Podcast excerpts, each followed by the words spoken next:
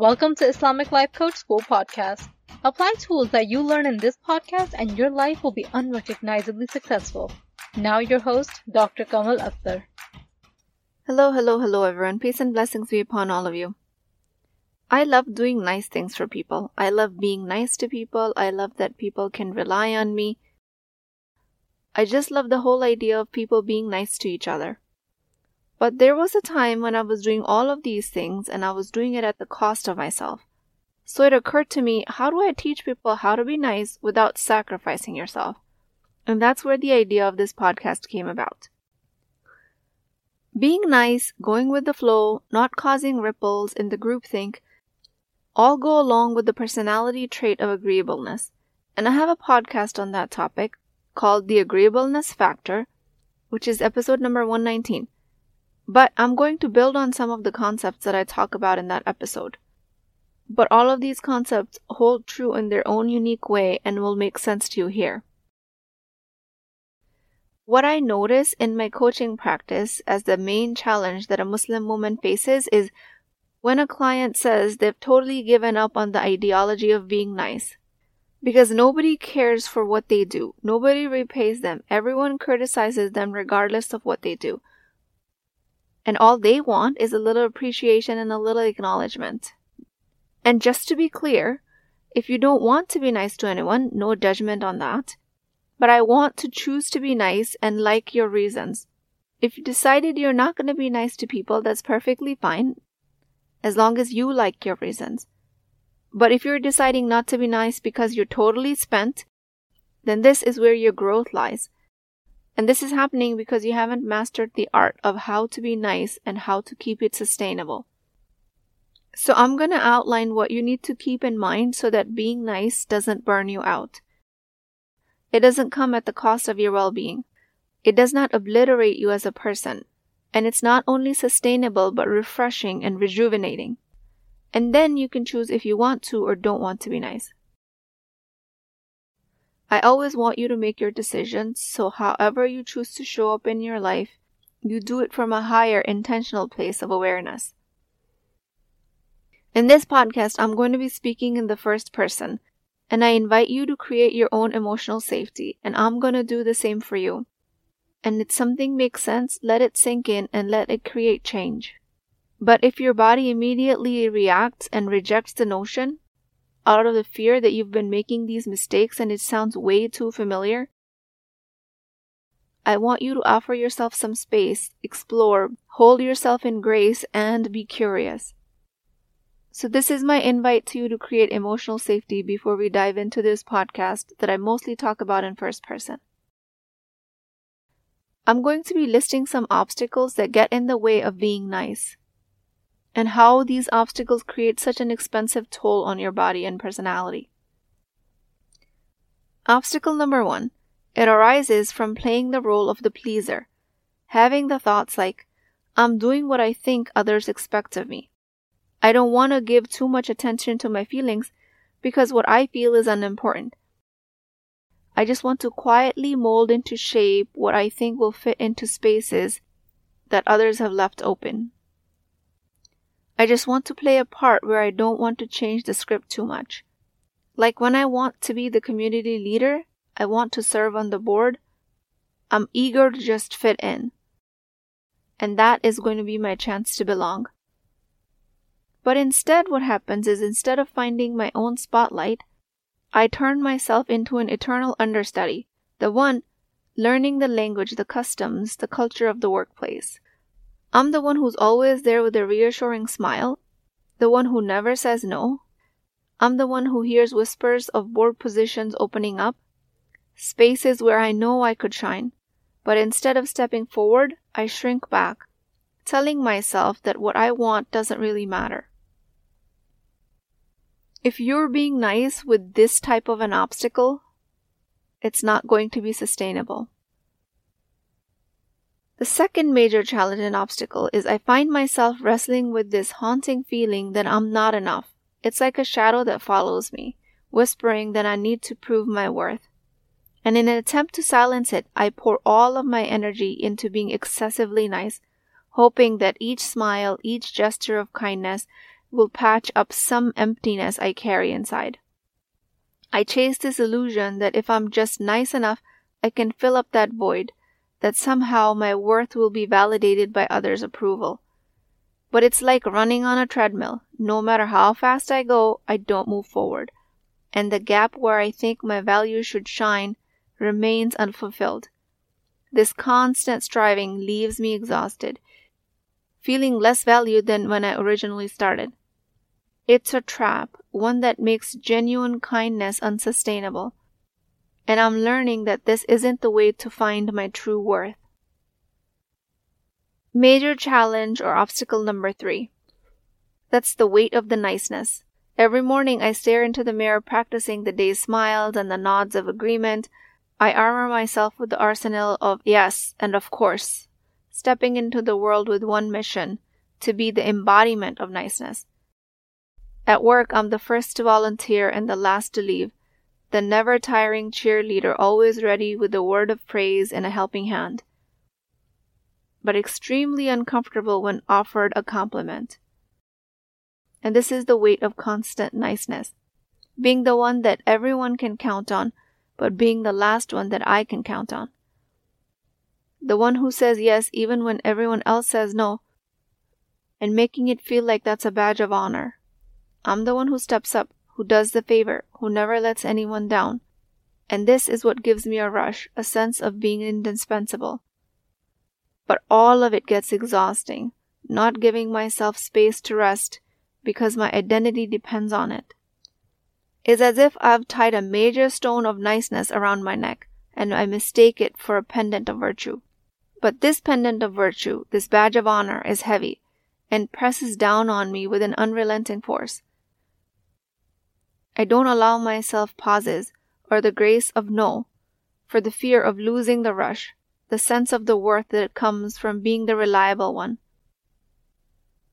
In my pursuit of perpetual niceness, I've unwittingly chained myself to an expectation, an expectation of perpetual people pleasing.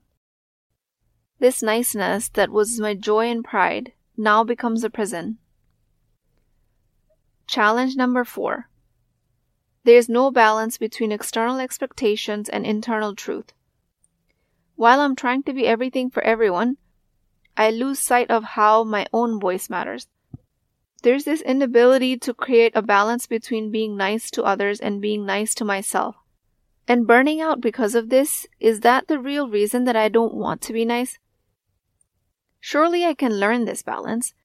Because all I have to remember is that I can't let the act of agreeableness overshadow my authentic value of politeness. This balancing act that I'm on, tipping the scales always in favor of others, comes with a hidden cost of the risk of losing the essence of my kindness. Do I really want my generosity to be the reason I can no longer be nice? Surely I can strike a balance, because I know it's within reach. I can be that person who's kind to others without forgetting to be kind to myself. If I let my own need to be agreeable sink my own ship, then the real value of politeness, the genuine warmth of my actions will drown with it. It's time to pull back the curtains of constant accommodation and let the light shine through of my own worth, my needs, my voice. It's time to navigate this life with a compass that's also tuned in to my own well being this niceness flowing inward as much as it is flowing outwards. Challenge number five the risk of always chasing. I chase an ideal of niceness. It's a standard that slips through my fingers because it's based on other people's approval, which I can't control. It's so interesting that I look for the approval, this stamp, in the other people's actions, which is utterly out of my control. The risk of chasing this overwhelming niceness is that it's elusive. It is a moving target with no predictable pattern. I catch myself running after this idea of being the nicest person around like I'm trying to catch a cloud. That's impossible because it's not really up to me. It's sort of funny, but not really. How I hunt for that nod of approval, that thumbs up from someone else. But it's like trying to catch the wind. And the real risk of chasing this kind of niceness is that it's a mirage, always out of reach. It keeps changing, moving, and I can never quite predict where it's going to be next. It's exhaustive. Challenge number six. I've come to the realization that the affliction of being overly nice is a survival instinct gone haywire. This level of niceness is a survival instinct to belong that's actually on steroids. It's a monster out of control, which was originally created for the purpose to ensure that I have connection and I'm not isolated and I have people and relationships around me. But when left unchecked, it's causing damage. This is so I avoid standing out, smoothing over every situation with a smile even when I'm frustrated.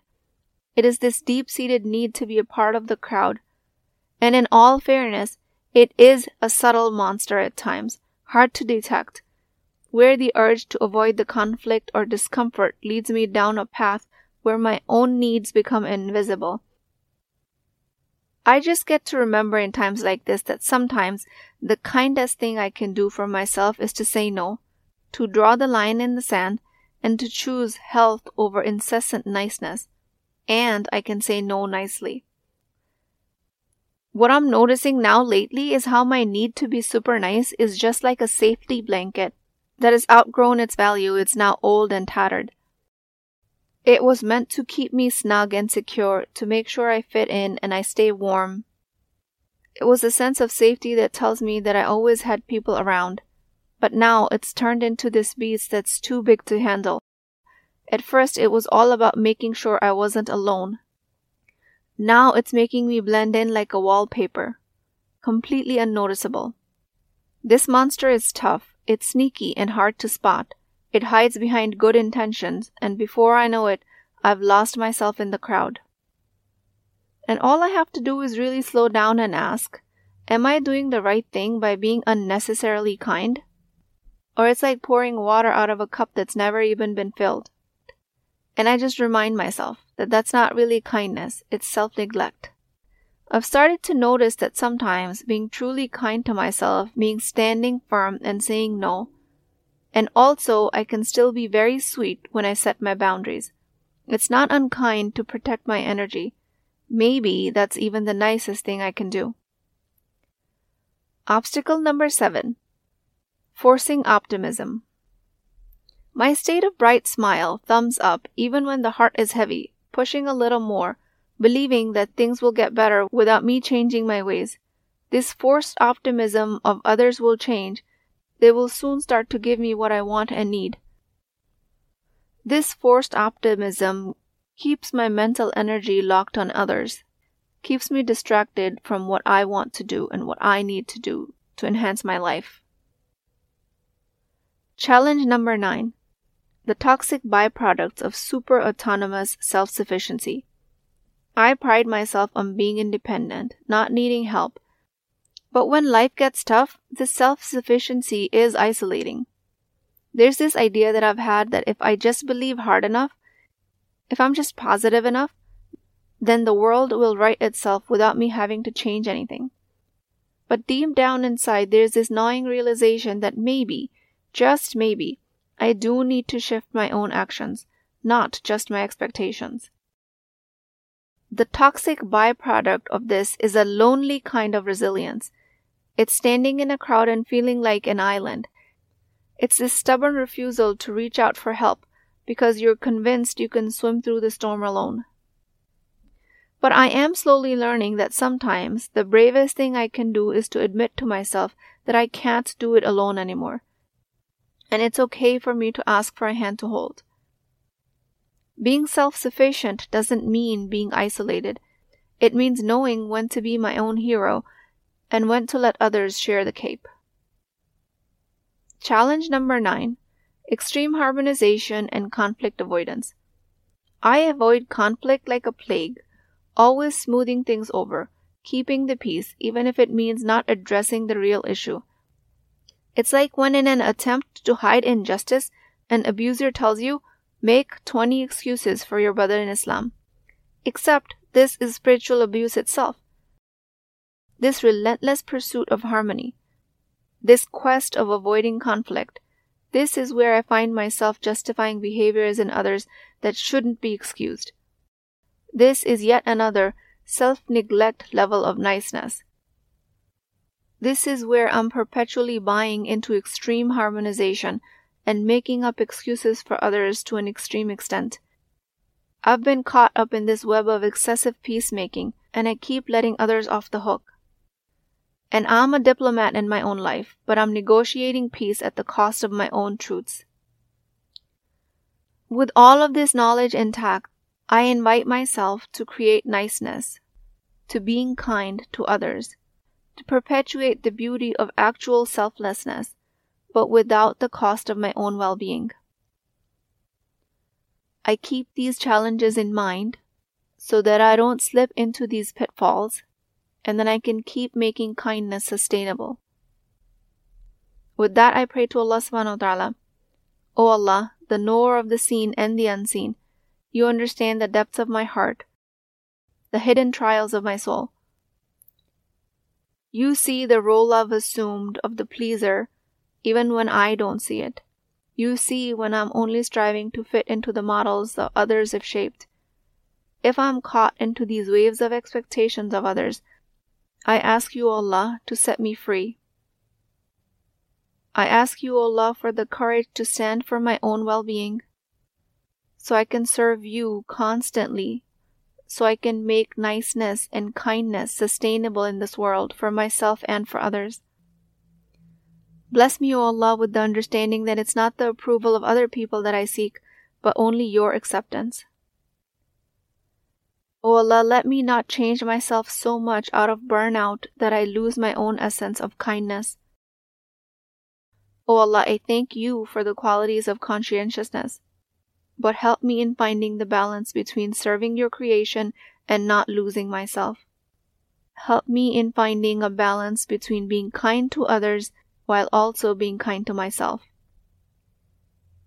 O Allah, make my actions beneficial for me and for the world and my presence in this world a source of goodness. Ameen Ya Rabbul Alameen. Please keep me in your du'as. I will talk to you guys next time. Hey, are you thinking about coaching?